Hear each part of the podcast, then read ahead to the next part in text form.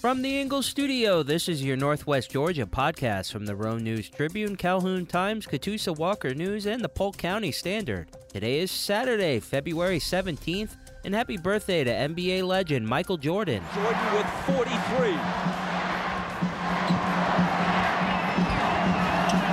Malone is doubled. They swat at it and steal it.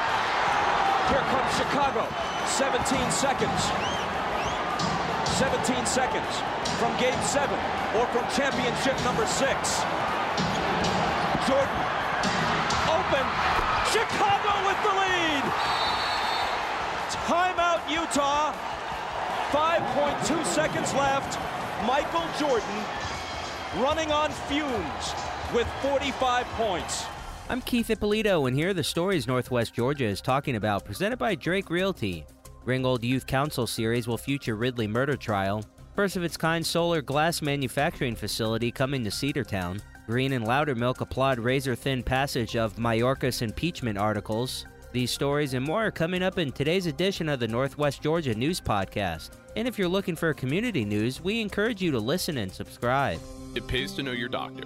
It pays to know your lawyer. And now more than ever, it pays to know your local real estate professional. Hi, I'm Jeffrey Drake with Drake Realty, and we have seven offices in the metro Atlanta area, including two right here in Cobb County and one at Lake Oconee. I'm the proud leader of over 700 agents here in Georgia, and we pride ourselves in professional service, whether you are the buyer or the seller. Drake Realty makes the home buying process seamless from contract to close. Our agents are a little different. They're not pushing for the quick sale and close. They are pushing for the best price and terms for their client. In other words, Drake Realty fights for you. Now's the time to buy that dream home, vacation home, or new home your family deserves. A lot of real estate agents talk big. Let my team at Drake Realty prove they will fight for you. I'm Jeffrey Drake, and I'd be honored to have my team serve you. Visit us online at drakerealty.com. And remember, it's not how quick you sell or buy, it's what the deal provides for your future. On February 22nd, the Ringgold Youth Council is hosting a night out with living legends, featuring Alvin Ridley and his defense attorney McCracken Poston Jr. The event provides an opportunity for the public to hear about Ridley's riveting murder trial from 1997 and delve into Ringgold's history. Ridley, accused of killing his wife but later exonerated in 1999, will be joined by Poston, who defended him and wrote a book about his experience. The event, hosted by Jed Mescon, offers a chance for attendees to ask questions and gain insights into this compelling story. The Ringgold Youth Council aims to strengthen the community by highlighting historical events and promoting involvement in community improvement initiatives. A groundbreaking investment in Cedartown and Polk County by Solar Cycle, an innovative solar recycling company, is set to create over 600 full time jobs with an estimated investment of $344 million. Governor Brian Kemp announced the plan, stating it would have a transformative impact on the local economy.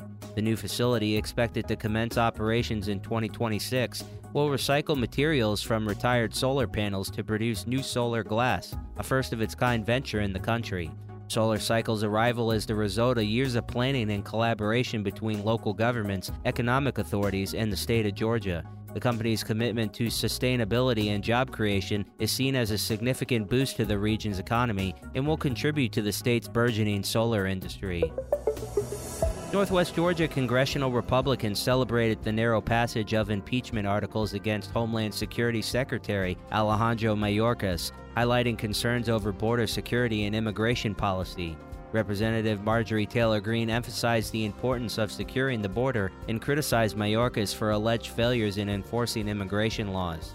Representative Barry Loudermilk accused Mayorkas of subverting U.S. laws and contributing to a security and humanitarian crisis at the southern border. However, the impeachment faces hurdles in the Democratic led Senate. Meanwhile, immigration emerges as a key election issue, with Republicans aiming to capitalize on public concerns. Georgia Governor Brian Kemp's decision to send National Guard engineers to the Texas border underscores state level efforts to address immigration challenges. We have opportunities for sponsors to get great engagement on these shows. Call 770 799 6810 for more info. Back in a moment.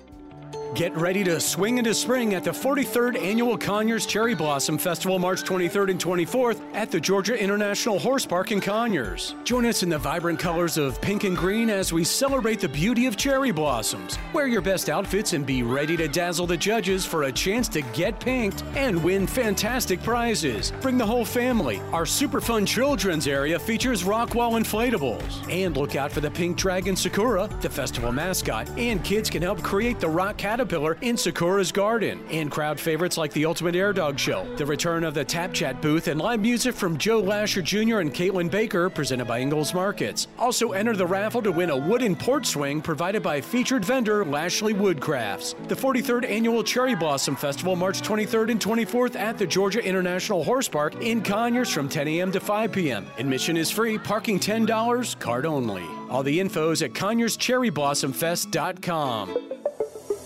And now, back to more community news on the Northwest Georgia News Podcast. Advent Health Redmond EMS is offering free community CPR courses throughout February, aiming to equip individuals with life saving skills during cardiac emergencies. The hands on sessions cover hands only CPR and the proper use of AEDs. Director Marty Robinson emphasizes the importance of early intervention and access to CPR or AEDs in saving lives. Participants learn to recognize cardiac arrest signs, perform chest compressions, and utilize AEDs effectively. The courses, part of the American Heart Month, prioritize rapid response and basic life saving skills. Attendees, including Rockmart officials, are instructed on the correct compression rate and rotation during CPR. AEDs present in many public places offer further assistance by analyzing heart rhythms and delivering shocks if needed. For comprehensive training, including full CPR and first aid, resources are available through organizations like the American Red Cross. Dennis Willerson, a retired school psychologist and military veteran, is running for the Walker County School Board Post 1 seat, aiming to contribute to educational improvement.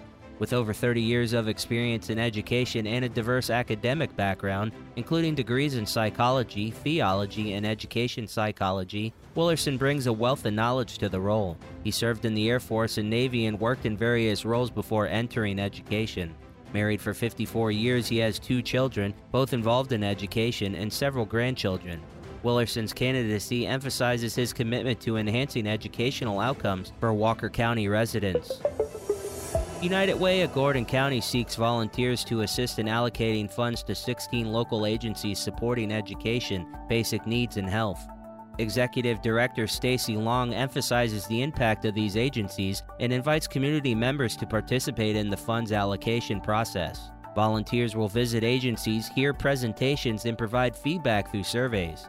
An information meeting for volunteers is scheduled for February 21st at the depot. Those interested can contact Long via email for details. One Community United's annual One Table Dinner, typically held on the John Ross pedestrian bridge, faces a venue change due to a scheduling conflict with the Forum. The Forum's contract for a musical performance prevents its use for the dinner prep and facilities. Despite this, the Rome Public Works Committee approved the use of the footbridge, emphasizing the event's symbolic unity. The event, symbolizing racial harmony and community unity, will adapt to the change in venue, showcasing the organization's commitment to its mission. The City of Rome's control over downtown spaces adds a new dynamic to event planning. We'll have closing comments after this. Hi, this is Leah McGrath, your Ingles dietitian. Do you have questions about nutrition and food? You can reach out to me through the Ingles website at ingles-markets.com and click on the Wellness tab. You can also find me on Twitter as Ingles Dietitian, and Dietitian has two T's, and find me on Facebook as Leah McGrath Dietitian.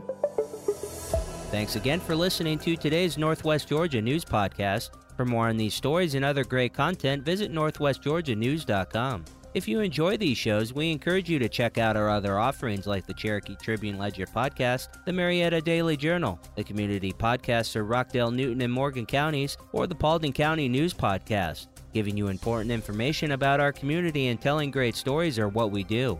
Did you know over 50% of Americans listen to podcasts weekly?